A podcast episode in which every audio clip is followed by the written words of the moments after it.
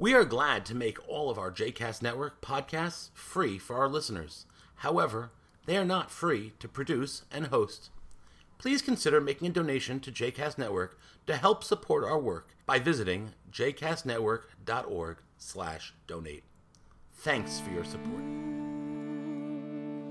You are listening to A Taste of Romemu, a JCast Network podcast. For more information about Romemu, please visit romemu.org. For more information about the other JCast Network podcasts and blogs, please visit jcastnetwork.org. There was a written sermon, so here we go.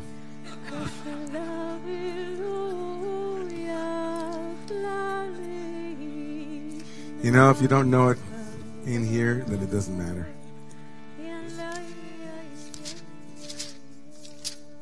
You know that feeling? Not the one I just experienced, but you know that feeling when you go to bed at night and you just can't get the pillow exactly the way you want it? I'm not going to ask for a show of hands because I feel as though it's as universal as, you know, as the eyes and the ears, like that. Those who are privileged enough to have a pillow never find a side that they quite like enough. They keep turning it over and over again. This comfort of the head. The sense that pillows are much more than just a pillow.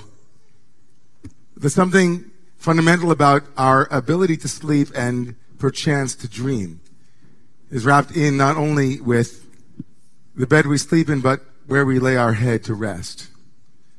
I want to come back to that slightly joking beginning because it's fundamental to the story that I think everybody here at least is familiar with on some level, but we'll, we'll revisit it now. But this whole business of leave taking, of being unsettled and resting,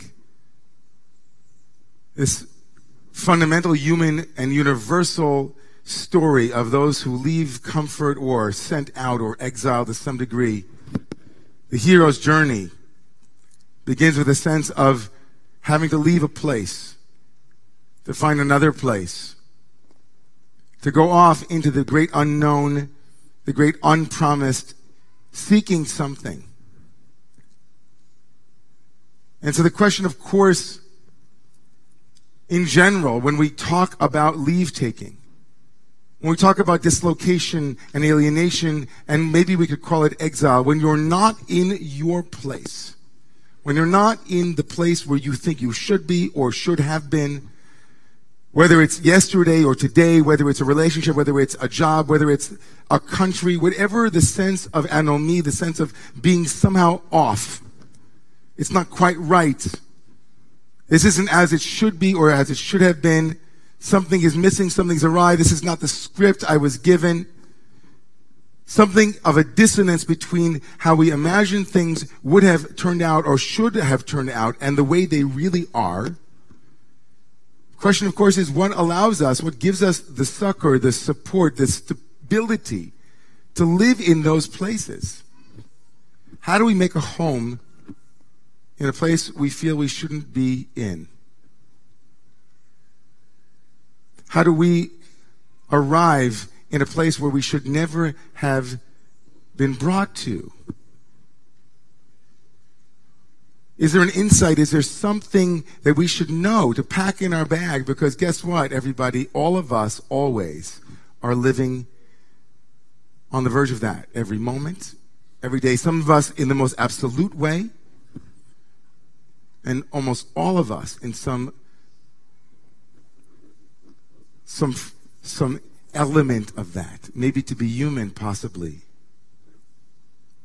So here's a story that I think all of you are familiar with, but it deserves its own, like, deserves something, we need to go over it. Jacob, in tomorrow morning's weekly wisdom, in that advice column that we look at each and every week for 2,000 years. The story is Jacob is on the run.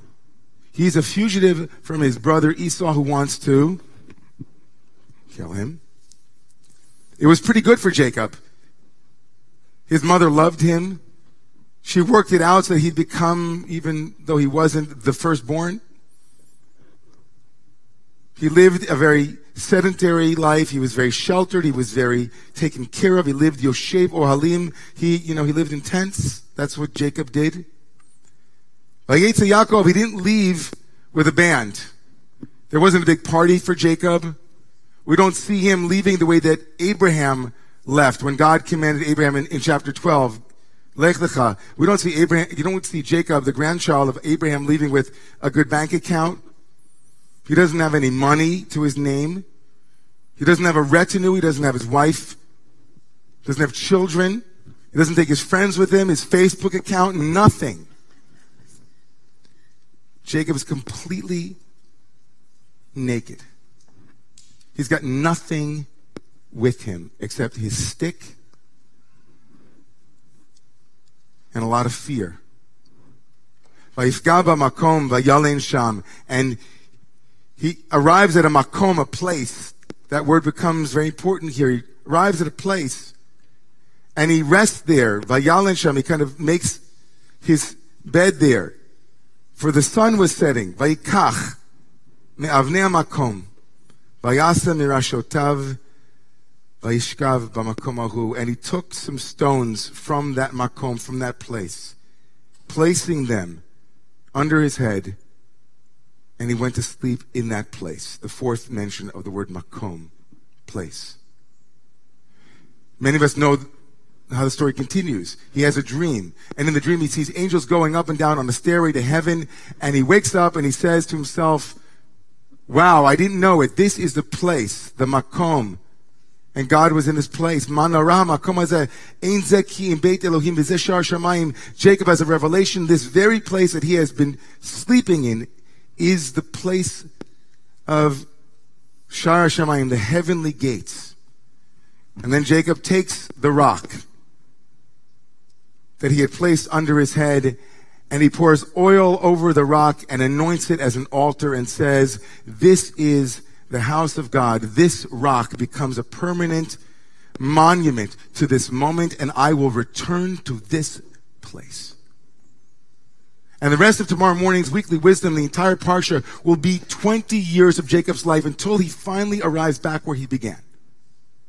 And so this dream, which comes at the precipice, at the interstice between the familiar and the known and his home and his absolute dislocation, and then eventually his further alienation until he finally arrives back where he started. This dream and the, some of the pieces of it are so important. So the first thing I want to lift up, and then we'll come right back to it very quickly, is in the Torah where every detail matters, every mention of a small detail is relevant. Why would the Torah tell us that he took a rock from the place where he was and made it into his pillow? And why does the Torah have to tell us that he took a rock from the place?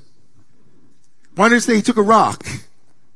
We know where he is, that if he's going to bring a rock, it wasn't that he schlepped a rock from back where he was, and Jacob, the Torah will then tell us, took a rock out of his satchel and placed it, not the rock from the place, but a rock from where he came from. No. It's of course a rock from where he is. Where other place would that rock come from? That's one thing that's odd. And then the second thing, of course, is what's the meaning of the dream? Now, generally speaking, for those of you who don't, are not up on dreams in the Torah, here it is, very quickly. Dreams in the Torah are two types. One is God will appear in a dream and tell you something you need to know. Or secondly, there will be a dream without God, as it were, but with symbols that represent something that God wants you to know. Of course, in Jacob's dream, both of those things happen. First, he sees a stairway leading to heaven with angels going up and down, and then God does appear to Jacob and promise him that he will be with him. The Degel Machane Ephraim, the great, illustrious Hasidic master who was the grandson of the Baal Shem Tov, Rav Moshe Chaim Ephraim of Sudilkov says the meaning of the dream is this. And with the meaning of the dream that the Hasidic master teaches me and you, I want to understand Jacob's, not ladder, but his pillow. The Degel, this Hasidic master said, you know what the meaning of the dream was? Why Jacob was given a vision of a ladder with people going up and down, with angels going up and down. It was to say to him, life is about ups and downs, Jacob. Life is impermanent writ large. This moment, you'll be on the bottom, and the next moment, you'll be on top. One moment, you'll be at home, and the next moment, you will be far from home, and it will turn over and over again. Even angels, says the Degel, or even righteous people, as he says, they know the secret of going up and down life. They're baki'im biratzov ashov. They are experts at running and returning, of going up and going down. Learn that lesson God is saying to Jacob in this dream. Learn the lesson that even angels, even those who are refined, those who are the greatest, even the biggest people that you know had ups and downs, disappointments and success. And the sooner you come to that realization, Jacob, the sooner you will understand that this journey that you are about to embark upon is a journey that is alchemical for your soul. You will be given much lead and be asked to make of it gold. Much will be given to you that is difficult to metabolize, but your job will be like the angels to not just expect going up, but also going down. Angels go up and they go down and it keeps going like that for as long as you live and breathe, each breath and inhale and exhale is up and down.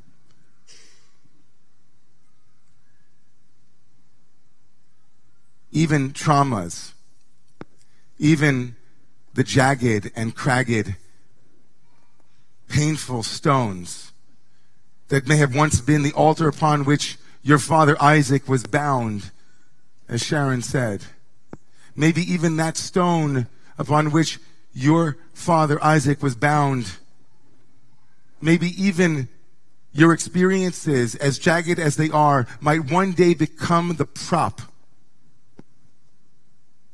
Might one day give you the comfort necessary to know that without it you would never have dreamed. Without that rock, without that thing that you found in that place and turned from just a rock into a pillow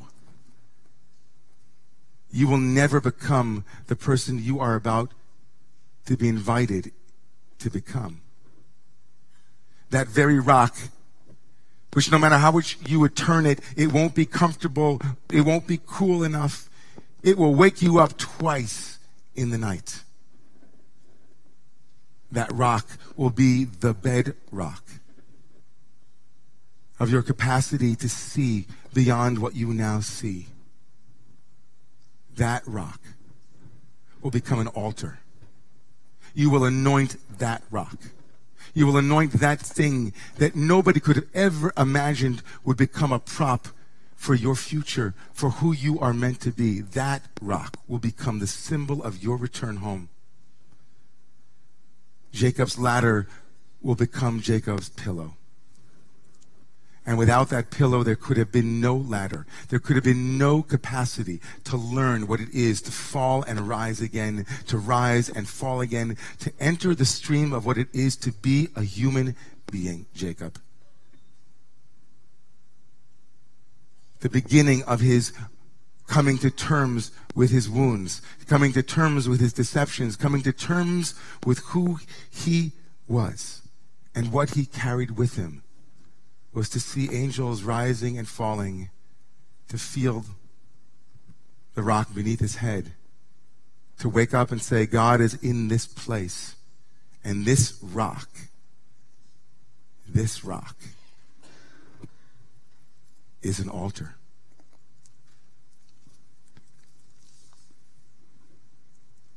This weekend is the Neo Hasidic Symposia. And Hasidism teaches a fundamental truth that spiritual traditions all over the world assert and affirm, which is that right here, right now, not some other place, not some past place, but right here, right now, we are very much in the presence of everything we need to do to wake up, to be here. Right here, right now. And so when Jacob was lying there thinking, I can't wait to leave this place. Wow, I can't wait till I have a full pillow. I can't wait till I have whatever it is that I'll have. He was reminded by that stone that spiritual enlightenment, spiritual vitality, spiritual maturity is rooted not in a future and not in the past, but in the capacity to be here. So I'm thinking about that for me, for you. Where in my life right now am I invited to anoint a jagged, sharp rock? Something that I rest my head upon, but that isn't fully exactly what it needs to be, but that I might invite myself to see, oh, this too is grist for the mill. This too. And Jacob woke up from his dream and said, Achen, wow. Yesh Adonai b'makom. God was hidden right here in these rocks. May the source of life bless each and every one of us this Shabbat and in our lives to be able to say that, to build altars from the most amazing materials that we have been given the Salmon.